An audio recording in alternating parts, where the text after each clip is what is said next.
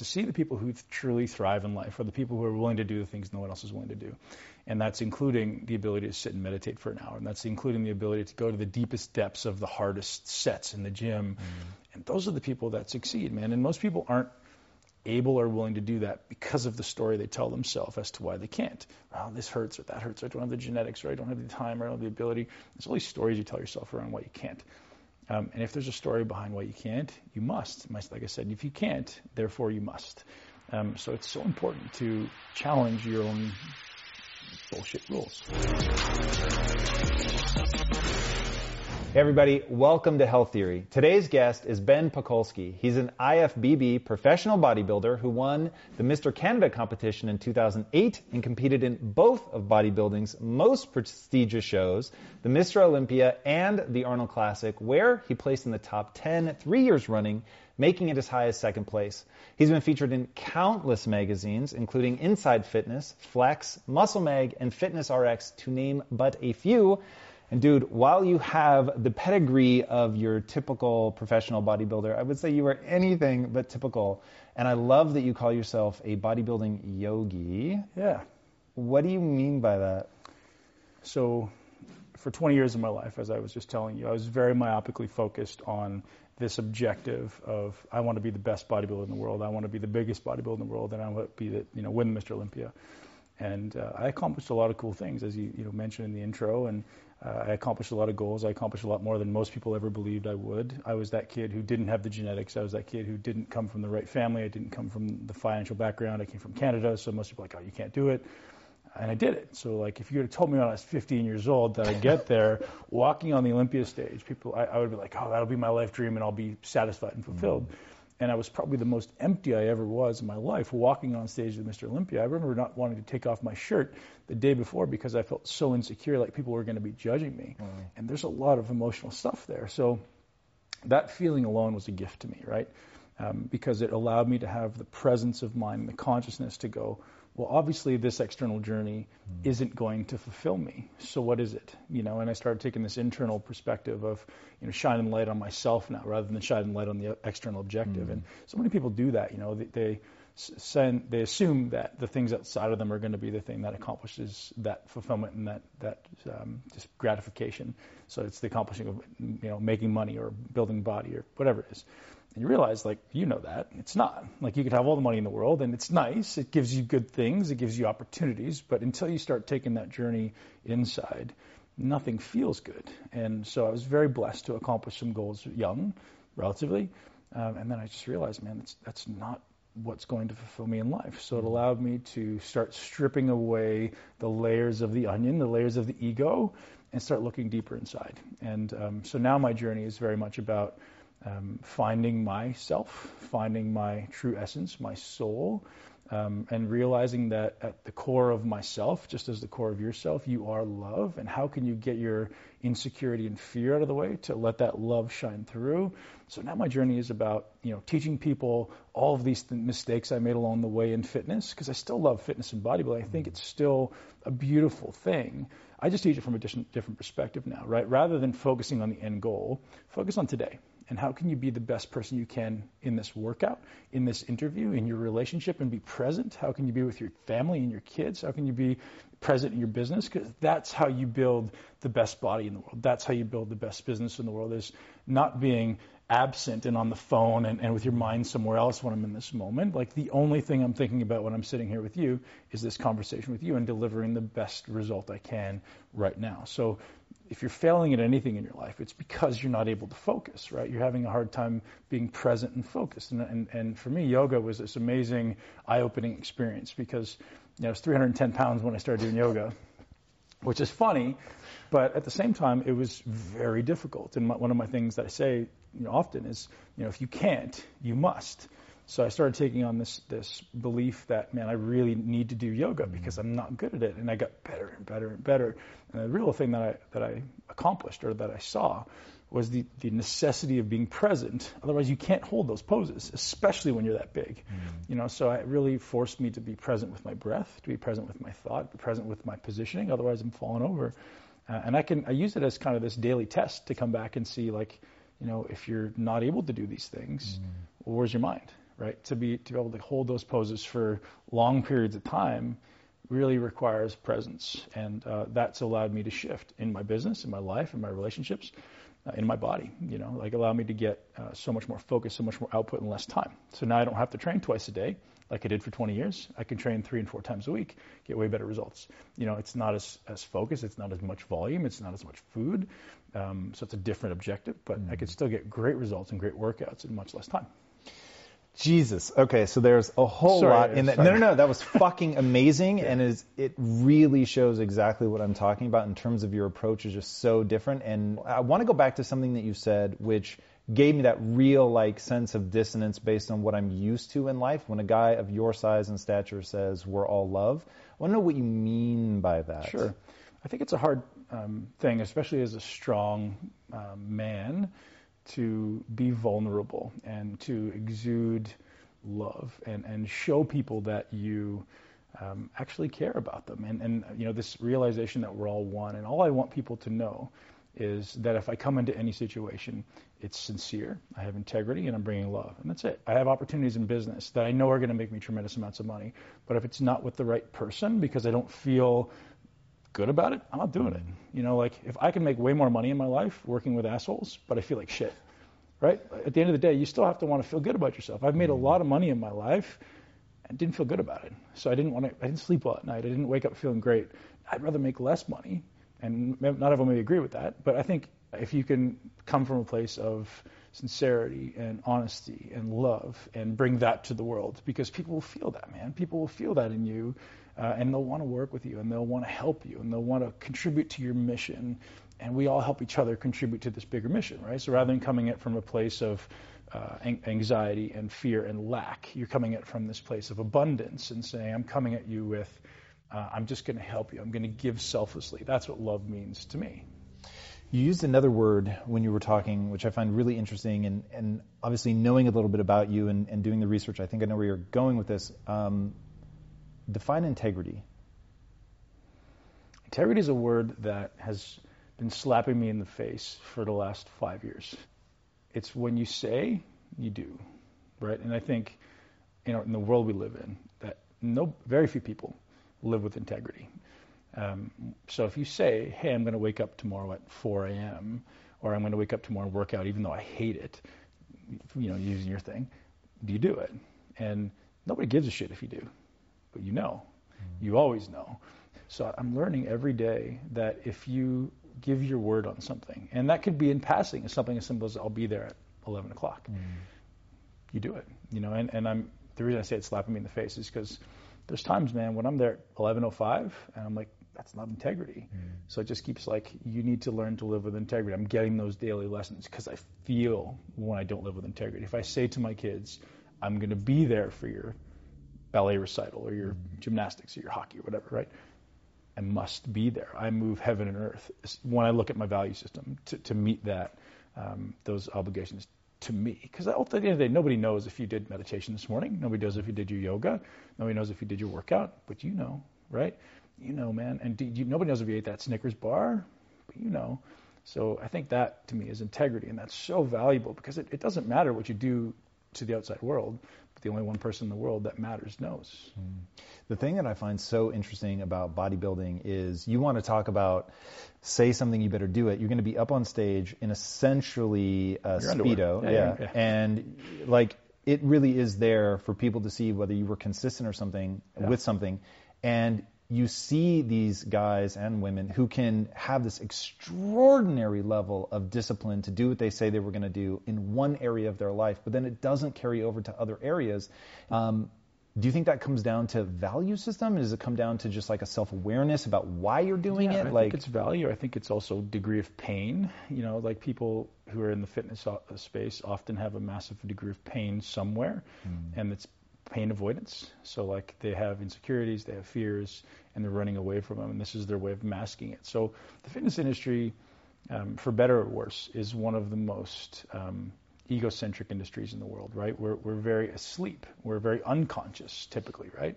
So, and I would live that way for 20 years. It was so myopically focused on I have to work out no matter what happened. I'm cutting away everything in my life. Nothing else mattered but that thing. Mm-hmm. And to me, it was very unconscious. Like I didn't go in there and I wasn't present in my workout. I tried to turn my brain off. Like I just wanted to go in there, not think and train. Where now it's the exact opposite, right? It's this attempt to use every single minute of my workout, every single repetition to become more present, to become more conscious, to learn how to feel my body, connect with my body, feel my muscles, aim to challenge the muscles the most that I can in the smallest amount of time. Mm-hmm. So, you know, that's kind of where fitness has shifted to for me, is becoming more conscious, becoming more present, where most people are using it to mute out their pain, mute out their anxiety, right? Which is real. Like, and so we all have pain. We all have anxiety, and some people use food, some people use drugs, some people use workouts. It's just coping strategies, right? So how do we then create a positive coping strategy? And you could argue that working out is a positive coping strategy for some, and some it's not, right? It's a destructive coping strategy. If you take people's workouts away, they fall apart. Mm. And that's where that is people are using it as a negative coping strategy, just like a drug. You take it away, they're like an addict. They're going to be angry. They're not going to be able to live. They're going to have anxiety. They're going to feel terrible about themselves. So hopefully we can encourage people to start using it as an opportunity to become present and use it as a positive coping strategy. Last year I climbed a mountain in Mammoth. So for the first hour and a half, I was dreading it in my mind because I hadn't trained for it. I was like, oh my gosh, this is going to be terrible. This is going to be the worst thing ever. And for the first hour and a half, I dreaded it. Like my legs were burning and it was terrible. And I became conscious, and in that moment, it was like, what the hell am I doing? Like, I'm in the most beautiful place in the world. I'm with two of my best friends in the world. I'm outside. I'm alive. I have legs. I took a breath, and I smiled, and I said, thank you. And the next 6 hours up the mountain, I floated. Like, if you just have the ability to change your perspective and say, hey, I want to be present. I want to enjoy this. I want to realize this is an opportunity to become better, or it's an opportunity to indoctrinate deeper into this negativity that I have, right? And it's always this yin and yang that sits in front of you, and you have this opportunity to go, man, I'm going to use this opportunity today, this pain, this discomfort that I'm bringing on myself to become better. Like meditation, same thing, discipline, right? You can use that as an opportunity, like, oh, I got to meditate, or like, God, I get to meditate, right? It's always there, man. It's always perspective. Yeah, it's interesting, speaking of perspective, the way that you approach transforming the body, transforming the mind, your whole notion of the 6 pillars, which I found really interesting. So one, what are, just sort of in a nutshell, the 6 pillars? Yeah. Because I think people are going to be surprised how much of building the body for you comes down to working through the mind. Other stuff, yeah. So I'm you know, for the last 4 or 5 years, I've been really trying to decode all of the things that go into building a great physique, right? So most people are very myopically focused on one. Some people are focused on two. You talk to a nutritionist, it's all nutrition. You talk to a trainer, it's all training. Well, no, right? Like it's not all anything. It's not 90% nutrition and 10% training. It's everything that goes in. And it's this integration of all the pieces. So I've really been trying to dispel it down to, well, what are all these things that actually go into building a great physique? So training is obviously a big piece. So listing out the pillars, training is a big piece. There's no question. You have to create the stimulus, right? There's no question. And training could be anything from weightlifting to running to CrossFit to whatever it is for you, man. And then obviously, so walking down the line, this is the hierarchy that I put them in. So I put training at the top of the list because without the stimulus, you're not going to build anything.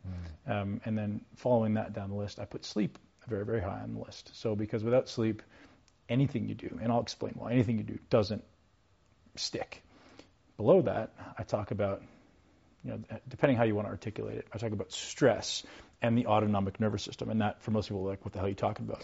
What that comes down to is breathing and meditation, right? So the way your body is interpreting your environment, your thoughts, the things that go into your body is all regulated by the autonomic nervous system, right? So if I'm stressed, what happens? My body releases cortisol, my body releases adrenaline. It's this general adaptation response. So if I put a gun to your head, it could be a similar response in your body as somebody cutting you off in traffic or as you going and doing a really hard leg workout. Those are all just amplifications, different amplifications of stress, right? So how I respond to that is extremely important. So we have this sympathetic branch, which is a stress response, and I have the parasympathetic branch, which is a rest and digest response.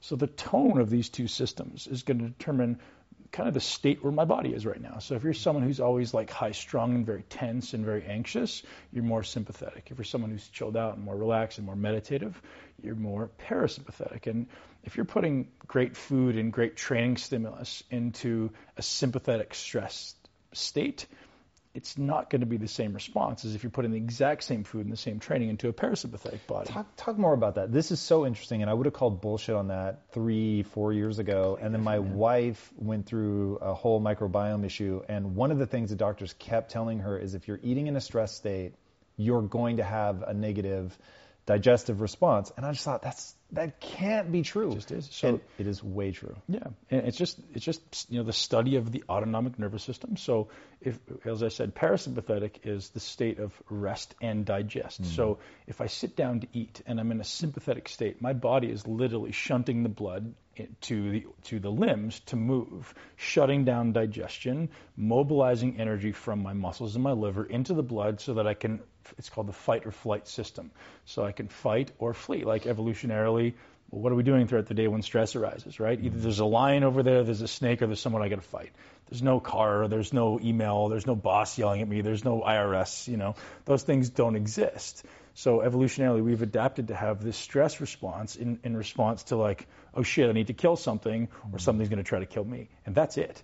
And those were always followed by what? Movement and action, right? So your body was able to use those nutrients that it was sending into the blood for movement and activity. And then once those things were gone, you could go back into this parasympathetic state, and maybe you ate what you just killed, or maybe you get to rest for a little bit after you just hopefully killed the enemy or whatever, right?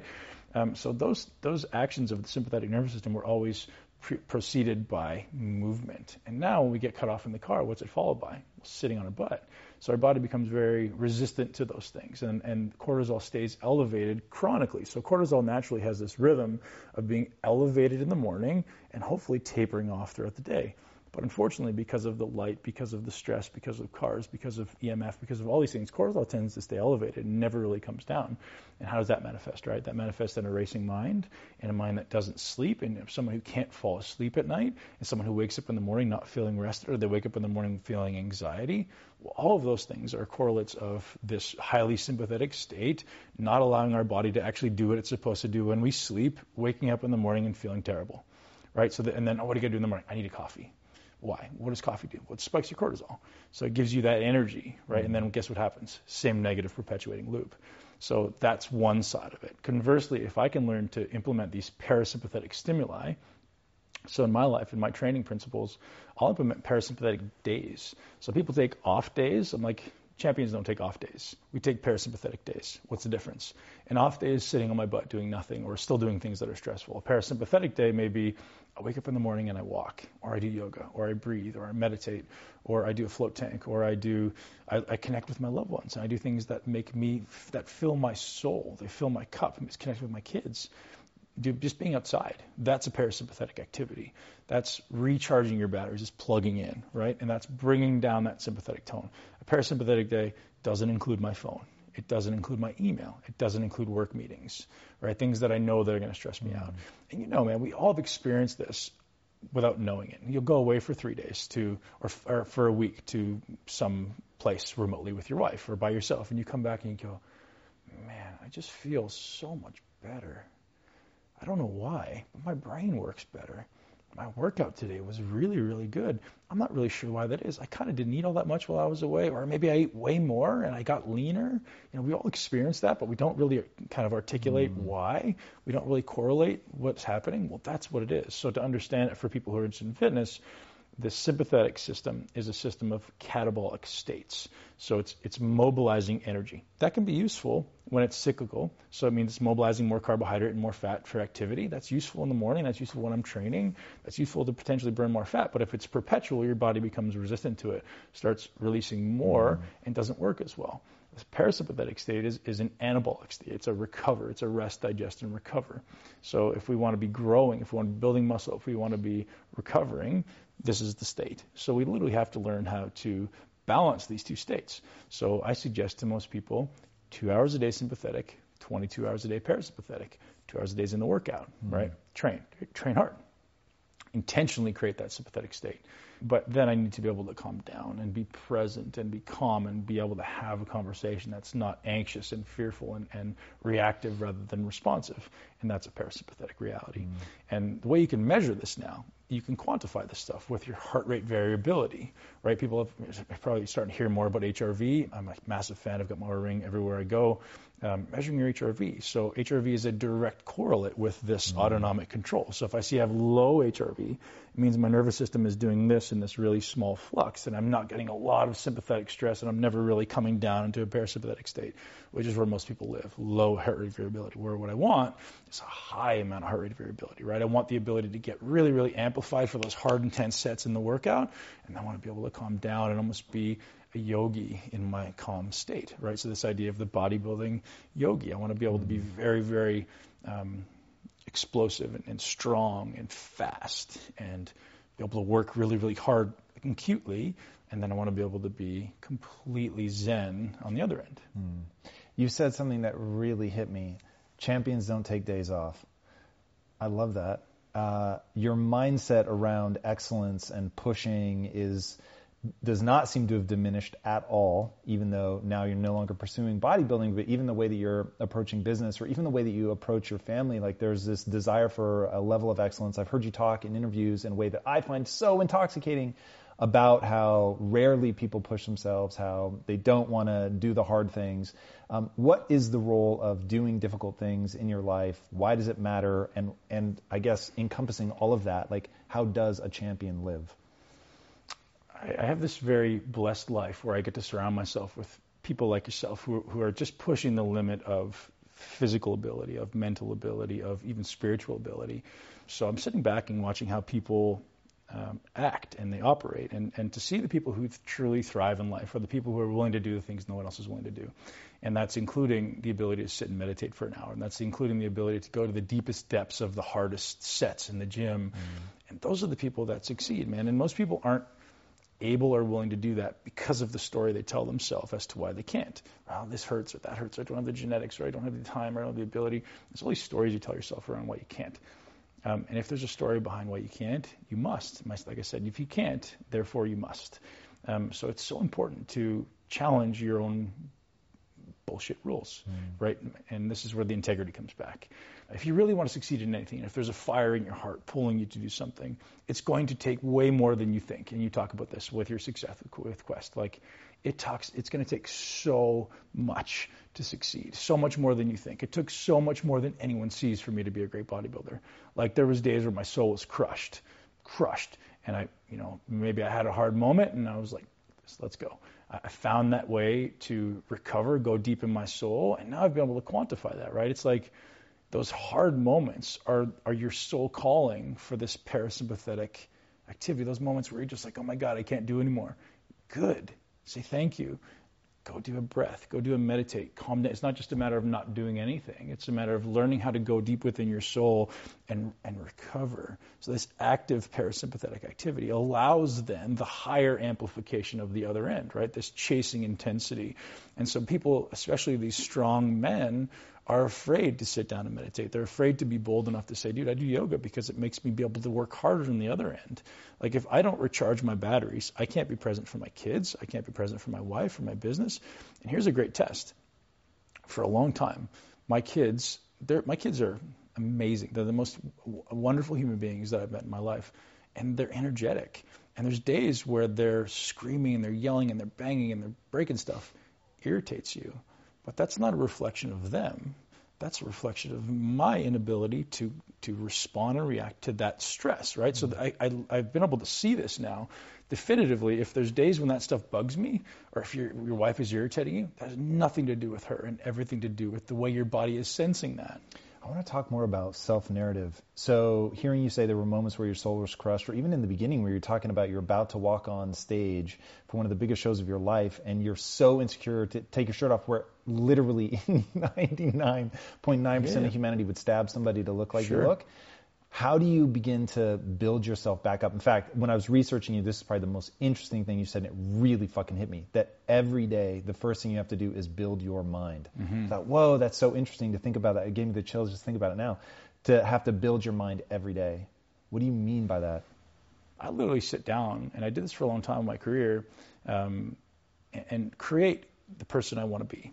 I can take 30 seconds to 5 minutes before I come in here, and I can tell myself who I am, what I need to bring to this conversation, what I need to bring to this environment. So I can't go into my daughter's bedroom when she's 2 or 4 or 5 now and be the same man that I am going into my leg session. I can't be the same man that I am going into my business. Like, I have to literally create these little versions, like these little multiple personalities, if I really want to thrive, right? Because if I'm the same person, there's going to be a terrible overlap. Something's going to go terribly wrong. So I need to learn to sit down and map it out. Like, who do I want to be, and what does that feel like, and what's my posture, and what's my breathing, and what's my cadence, and how do I create that in every different scenario? That's the way you succeed, and that's hard in the beginning, right? So I try not to use that term. Like, I don't believe anything is hard. I just believe you need to practice, right? Like, nothing is really hard. What's hard? It just means you haven't practiced enough yet. So I sit down in the beginning, you're like, man, it's really hard to create this mind that I want to be a champion bodybuilder in the gym. It's really hard to create this mind that's this romantic, caring lover with my wife. It's really hard to create this dad who's able to play dolls and dance with my daughter, you know, but it's not. It just takes consistency, practice, and diligence. And this is where meditation comes in, man. Like, if I'm not meditating, I see the difference. You're not showing up with your A game to talk to Tom Billier. You're not showing up with your A game to talk with your daughter, and they're going to notice. I want to hear more about these avatars. I've never heard anybody talk about that before, and it's one of those things, as soon as you say it, it sounds immediately true. And when I think about myself, certainly there are different sort of sides of my personality that I would bring, but I've never intentionally created sort of individual avatars. Yeah. Give people like the actual words or maybe it's images. I don't know. You talked about breathing, cadence, sure. But like the part sure. Where you're saying, who am I? And especially as you use it in those moments where you feel broken or lost or scared or whatever, how do you cultivate an avatar that's going to be there when you need it? And then when you need it, how do you call upon it? Is it to say words? Is it to stand a certain way? Is it to picture the avatar? Like, what does that look like? It can be all of those, right? So I can anchor any different thing to become that person. So it's like when I stick my keys in the door and I hear my keys jingle, I'll pay attention to my keys for a moment and I'll breathe. And I realize I'm anchoring dad, right? And I had this other benefit, as I say, as I open the door, my kids would always run, daddy. And they're like, how can you not feel your heart, right? And then I'm dad. So what does that look like? Well, that means I'm not stressed. I'm not bringing work home with me. I'm not thinking about anything other than how can I fill my kids' cup? Because I know I don't get 24 hours a day with them, right? I'm not a stay-at-home dad. I wish I was. I'm not. I get 4 hours a day with them, and I want every minute to be present. And, man, I'm not perfect. Like, there's days where I'm like, oh, man, I got this to do. I got to catch up. And I'm like, no, because what are you telling them, right? You're saying, hey, you're not as important as this, and we're all so addicted to this, right, to our phone. Mm. No, man, I want my kids to know they're the most important thing in my life. And then, obviously, in training, there's – you know, for me, for a long time, I sat in my car, and everyone's like, dude, what are you doing? I'm like, I sit in my car 5 or 10 minutes, because I have to. Sometimes it takes really digging deep into your soul to understand your why. Mm. Like, why am I going to go in there and have the hardest workout? I'm tired. I don't want to go. I'm hungry. There's a million places I'd rather be than going to the gym right now to do this leg workout or whatever it is. What do I have to do? Who do I have to become? Who am I? Right? Why am I here? Why did I start? And I literally write it down, man. I have a journal in my glove box, and I'd sit there and write it down. Why did I start? Why am I here? Who am I impacting? How am I helping the world? Why am I doing this? And all those things are just things that I journal on, and I'd say, you know, would just be like this expression of my soul. Why don't I want to do it? Like, what are the reasons why I don't want to do it? Sometimes I look at those, and those are the fire. Those are the fuel of the fire. Those are the kindling, right? But, man, I want to be great. Like, anything I do, I want to be not just okay. How do you deal with self-doubt? I struggled with that for a very long time. We all experience it, myself included, yourself included, and all the listeners should know that. Like, it's not something that's exclusive to you sitting at home. It's everybody. I think feeling where it's coming from and not being afraid of it, don't try to bury it. I think explore it, right? I think where's it coming from? Why is it there? And realize it's probably some story that you're telling yourself about, you know, something maybe someone in your past put on you, or some belief that has been kind of cast on you from your parents or someone in your past. And it's not a bad thing. You know, maybe it's fuel. Maybe it just requires you forgiving the person who put it there. And then thanking them and being legitimately truthful and grateful to them to say, man, thank you for making me the person that I am and allowing me to be stronger, allowing me to be resilient to stress. So that, I think a lot of people try to bury the fear and the negativity and the anxiety rather than sitting with it, right? So when you have anxiety, what do? You take a pill. Why?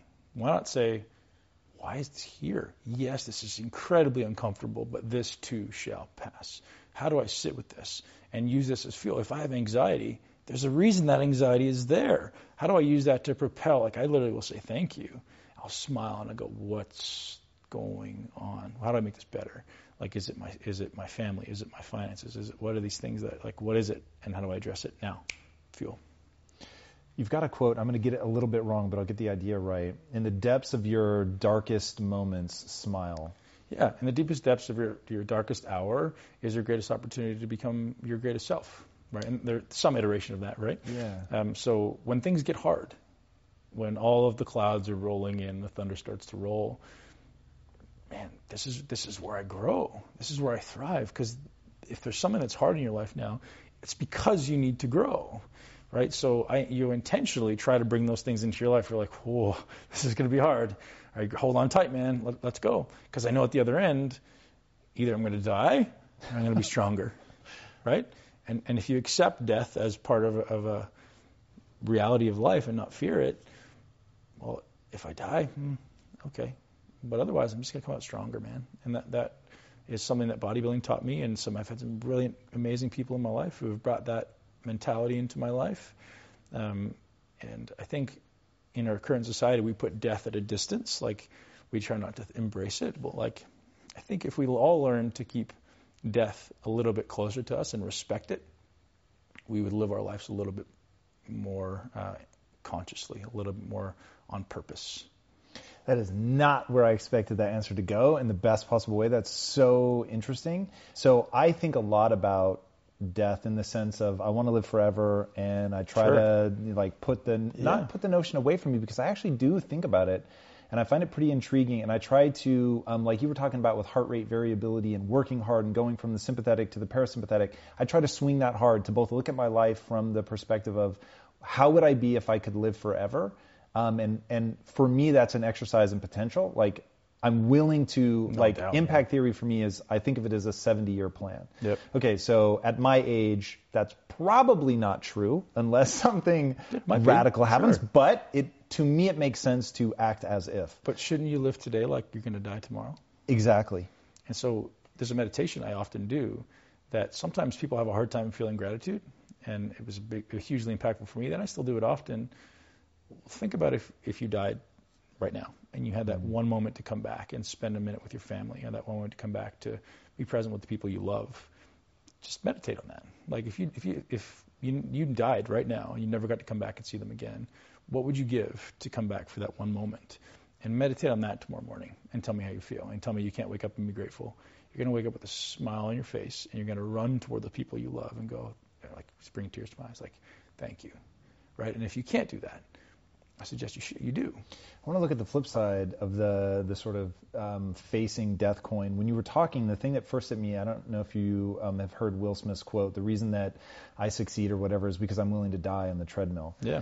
I always found that so interesting. And part of what I find so interesting about that is the fact that it is a treadmill. So it isn't just that, like, oh, I'm willing to die for my family or for something so grand. It's, when you first said it, I imagined you going into a leg workout, which you're obviously pretty famous for, like going in and hitting these workouts in a way that's like makes people queasy at the very thought of it. If I were to have to tell somebody, like, what is the champion mindset, I would say it's that. It's the willingness to die on the treadmill, because you have such a strong why. There's something that you find so compelling that you're willing to push forward. Yeah. If you're going to succeed at something, it's going to take a long time. It's probably going to be a lot of long hours, a lot of long days that are probably going to look very, very similar. That's the treadmill, right? And it's this idea of, I just want to give my all, whatever it happens to be that day. And it's very challenging to be present in current society because there's so many things pulling our attention. And I think it all has to start with that. It all has to start with being present and finding your why. And then that, hopefully, if that why is strong enough for you, will pull you. And it does for me, man. I'm so blessed to be alive, and I feel so grateful to have this opportunity that I have. Like, I feel like I've been reborn after bodybuilding. Not because I regret bodybuilding in any way, but I feel like for so many years I was myopically focused on this one thing, and now I have this opportunity to go and do the next 50 years, 100 years, whatever it is, one day, and live it to its fullest and pursue whatever it is I want to do that day, but do it to the best of my ability. And I tell you, I'm not perfect, man. Like, I keep bringing that up, but there's days when I'm like, oh man, you know, or just you make some rationalization as to why you don't do it.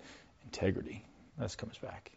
What do you say to people that don't have a why? That's probably the, not in those exact words, but the thing that I get asked the most is like, how do you find your passion? Sit with yourself, by yourself, turn your phone off, with yourself, sit with your anxiety, sit with your discomfort, look at the things you don't want to do, because that's where you need to go. I think most people just don't spend enough time by themselves. Like, 1 hour of solitude a day sounds like torture to some people, right? Sit with yourself, man. Sit with your thoughts. And it may take time. It may take a long time. But I think at some point you'll know what you don't want to do, and you'll know that will start to chip away at what you do want to do, right? You know, everything in life has polarities. So in order to experience bliss, you must experience pain, I believe, right? If everything's always just lukewarm, you never really know which direction to go. And I think most people don't ever push themselves towards something because they're always in this world of comfort. We've created a world of tremendous comfort, you know, including the way their houses are and everything's just easy. Mm-hmm. So if you don't intentionally seek out things that are challenging to you, you'll never know, like, oh, I like that or I don't like that, right? So there has to be this polarizing experience in life. It's interesting. I'm super fascinated by the idea of doing hard things, but I think for a very different reason. So I have a strong feeling that part of what haunts people in a modern context is you're not being chased by a lion. And so there's nothing that forces you into earning credibility with yourself, which I think the mind has something innate to it that's like, you did this fucking hard thing, and because of that, there's a neurochemical reward. I don't know why that is. I'm sure it has something to do from an evolutionary perspective. The lazy fucks ended up getting eaten. They weren't hunting. So there's like something in us that's pushing us and propelling us to have a desire to have done something hard, if that makes sense. But in a modern context, we can avoid a lot of that. And because we also have in us, from an evolutionary perspective, the desire to conserve calories, because we didn't know when we were going to get the next, we have this weird competing desire. But then you experience pain as well, right? Because if I avoid the hard things now, I will pay the piper later, because I will experience pain from lack of doing things, right? Mm-hmm. So, you know, if you push hard now, you experience the pain now. But if you don't do anything now, well, what's the pain in the future? Well, I don't have money, or I don't have food, or I don't have fitness, or I'm going to die. Like, I don't like myself. I think that's the one. That's the one that fucking scares me for people. Yeah, so either experience the pain of discipline or experience the pain of regret, right? That's the ultimate reality. Like, if either you experience it now or you experience it later, but you're going to experience it, and choose it, man. Like, I love the idea of being able to choose my pain, choose my discipline. Like, oh, I like that. Like, let's do more of that. And therefore I get better at that thing. Versus like, oh shit, my pain's going to be chosen for me. And I talk to my kids all the time about that. It's like, do you want to choose your life? Or do you want someone to choose it for you? Well, I want to choose it. Great, well, choose it. Otherwise, if you sit on your ass, I'm going to choose it for you, right? Like, go do it. Whatever you want to do, as long as you do it well. That's just the reality. I think that's a pretty simple way for people to get it, man. Pick your discipline. Otherwise, the world's going to pick it for you. Mm. You know, that's how we approach everything with anybody, is intentionally seek the things that are going hard rather than avoidance. And I think as many people in our culture don't get the opportunity to have parents who push them that way. So guess what? Good. Because you got to do it yourself. You know, rather than going, oh, I didn't have the parents, I don't have the genetics or the money or the time. Good. Because now you get to do it. It's a get-to attitude. All right, so talk to me about that person. They don't have the genetics. They don't have the time. They've got every excuse in the world. Just the story you tell yourself, man. Like, I was obese. My family's alcoholics. They're all overweight. I had a speech impediment and a learning disability. Like, talk about, like, the polar opposite of what you would expect me to grow up to do, right? But I realized, oh, I didn't have a learning disability. I didn't have a speech impediment. I was just a really, really fearful kid. So my dad had an explosive temper. I'd come home and things were just upside down, and I'd sit there and I'd shake. And I, like, anytime I talked to an authority, all the way up into university, I would stutter. I didn't have a stutter when I talked to my friends, but when I talked to somebody I was afraid of, I'd get scared. And I was like, fuck, that's my dad. And when I finally realized that, it's like, oh, okay, so I don't have a problem. It's just the story I was telling myself, right? And once you release those fears, once you release that story you're telling yourself, you're empowered to go, I just don't have the skills yet. I can't yet. If you just add that little word at the end of your sentence, all of a sudden you're empowered to go, oh, I can do anything, man. I can literally do anything. And if you take that attitude into a job interview, if you take that attitude into a business, I can do anything, everyone's going to hire you. Like, fuck, those are the people I want to hire, man. If you're someone who says, I can do anything, I want to hire you. Like, I'm not really sure. No, thanks. Not for me, right? And then all of a sudden doors start to open up. And you know, as a business owner, there's so few people who take on that attitude. Like if I give you a problem and you're coming to a job interview, like, I'm not really sure how to do this. See you later. Right? Like, I don't know how to do it, but man, I'm going to figure out. I'm going to do it with a big smile on my face. I'm going to do it better than everybody else. That's the attitude, right? So get ultra tactical for me. How do you go from where you were, not without the genetics, to be the bodybuilder?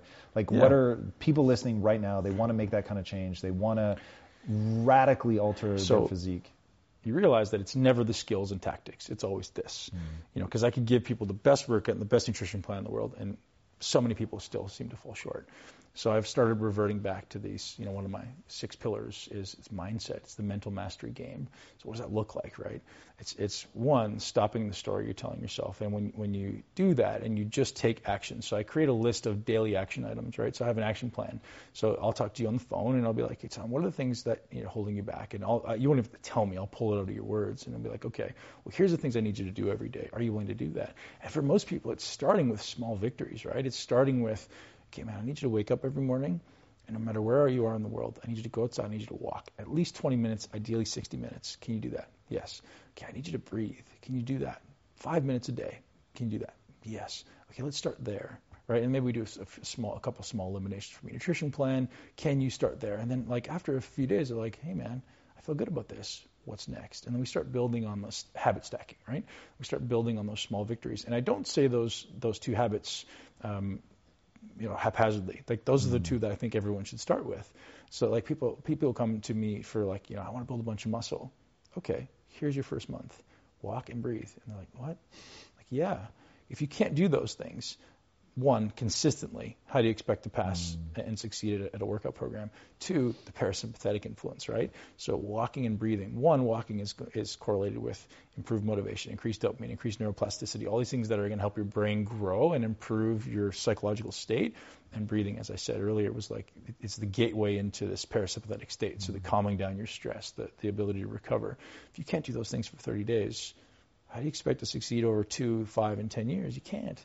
So it's always, you know, human beings tend to complicate things, right? So I want people to start looking at the simplest common denominator. And I'm the biggest fan. And when I was a kid, even as a professional bodybuilder, if someone told me to walk, I'd laugh. Like, walking's for old people.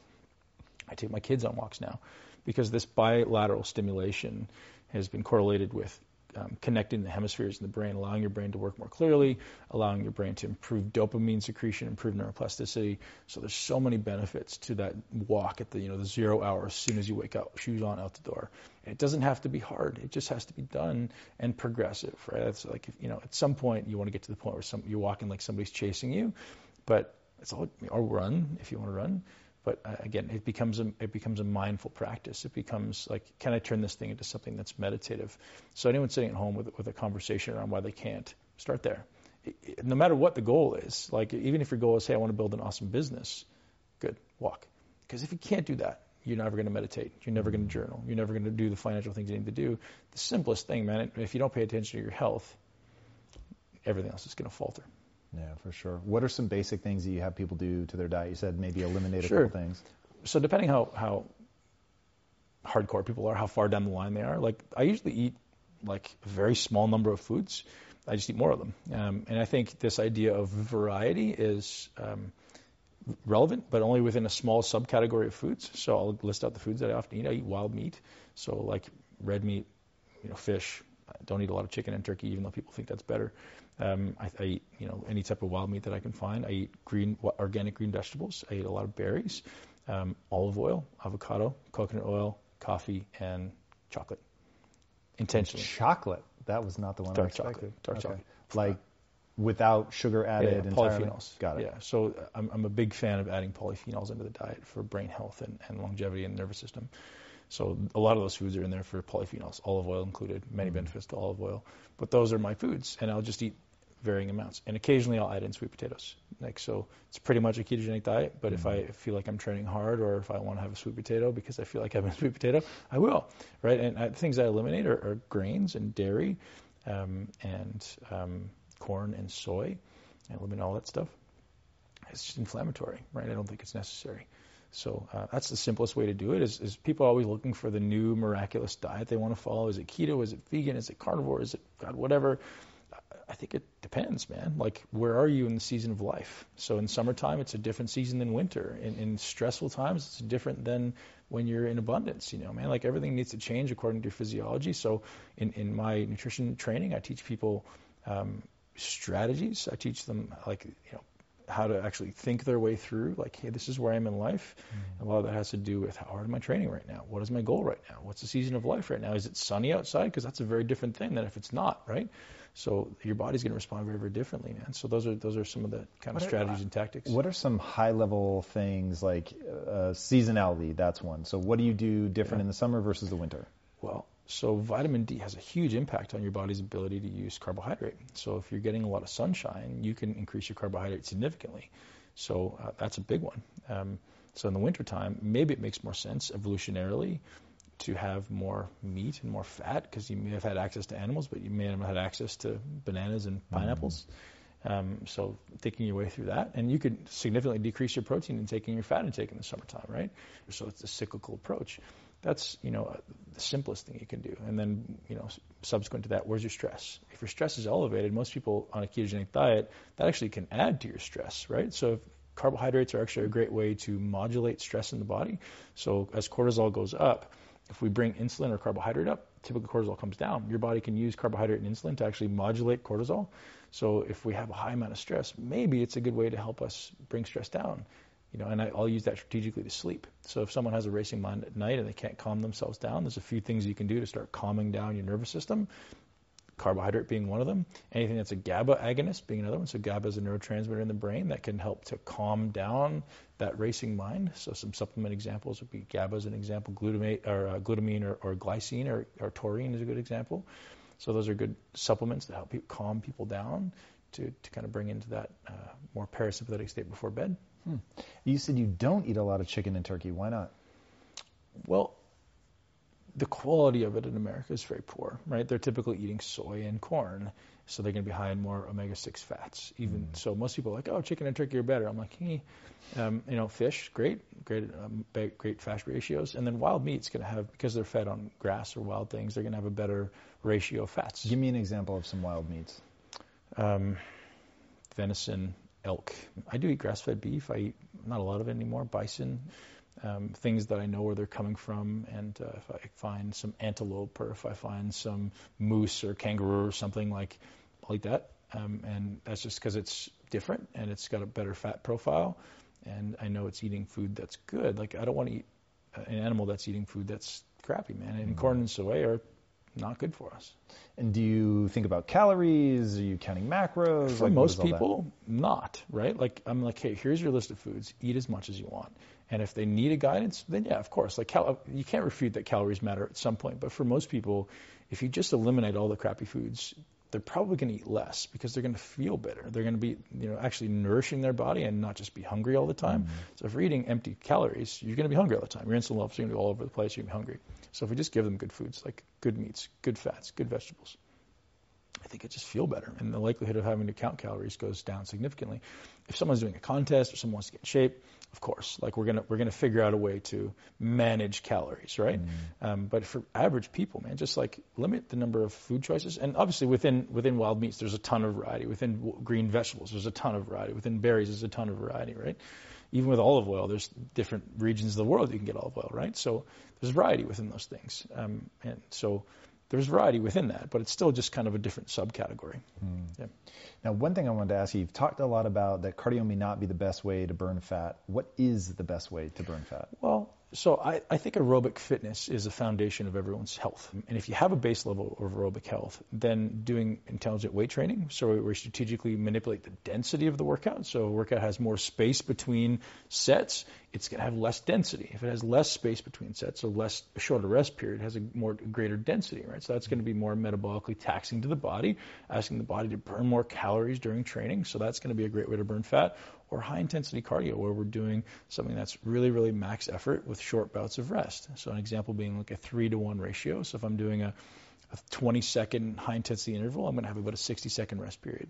That's a great place for people to start. And if you're not in very good health, take a longer rest period. But before you do any of that, create a foundational aerobic fitness, right? Without that, like this general ability to do aerobic exercise, like aerobic activity, your body's not going to digest food well. You're not going to recover well from workouts. Your brain's not going to work well. Like all those things are just side effects of poor aerobic health. If you don't have them, you'll have poor recovery, and et cetera. All right. So I know that you have a lot of programs and stuff around exercise specifically. Where can people go to find out more about you, your programs? Yeah, so I've got a podcast that's been doing really well. And so it's called Muscle Intelligence. It's called the Muscle Intelligence Podcast, which may not be the most accurately named, right? So it may be more like something like what you're doing is like I'm trying to find amazing people doing amazing things. So when people hear Muscle Intelligence, they're like, oh, it's just about building muscle. It's not. It's about so much more. It's getting into like all the things that I talk about, right? BenPakulski.com is currently under construction. MuscleIntelligence.com is about to launch. My most recent program is hypertrophymastery.com. So hypertrophy being muscle building, mastery. And it's not even necessarily just for muscle building. It's for anyone who wants to learn how to train for your body. So I really get into individualization. So like you doing a bench press, me doing a bench press, not the same thing, right? So just walking through every body part in like a course format where we give tons of great execution tips and great, how to approach the workout, how to approach setting up your own workout, like what orders you should do, things like that. Nice. Yeah. All right. If you were going to have people make one change to their diet or fitness or whatever that would have the biggest impact on their health, what would you have them change? Well, coming back to the stuff we talked about at the beginning, it's learning how to become present. So sometimes it's just like stopping for a second and feeling. It's maybe just paying attention to the sounds, the sights, the way your body feels and your breath. And just do that. And like, rather than blocking things out, like take a second to feel the tension in your body. Take a second to feel the breath. Take a second to hear the sounds in the room. And it's become present. And I think the ability to do that, if you start with those micro increments over time, eventually they become longer. And eventually, hopefully, it becomes your whole life where you can become present, become thoughtful, become, very, very present in your ability to articulate yourself. So that starts everything. Because if you want to make a change in your life, it has to start with being present, because 95% of our activity after 35 is unconscious. So how do we become present enough to make a change? Because it's so challenging. Nothing's hard. It's challenging to become present enough to change. And that's what people lack. I love that. Brother, thank you so much for being on the show. I really appreciate having me. Guys, if you haven't already, be sure to subscribe. And until next time, my friends, be legendary. Take care. Thank you guys so much for watching and being a part of this community. If you haven't already, be sure to subscribe. You're going to get weekly videos on building a growth mindset, cultivating grit, and unlocking your full potential.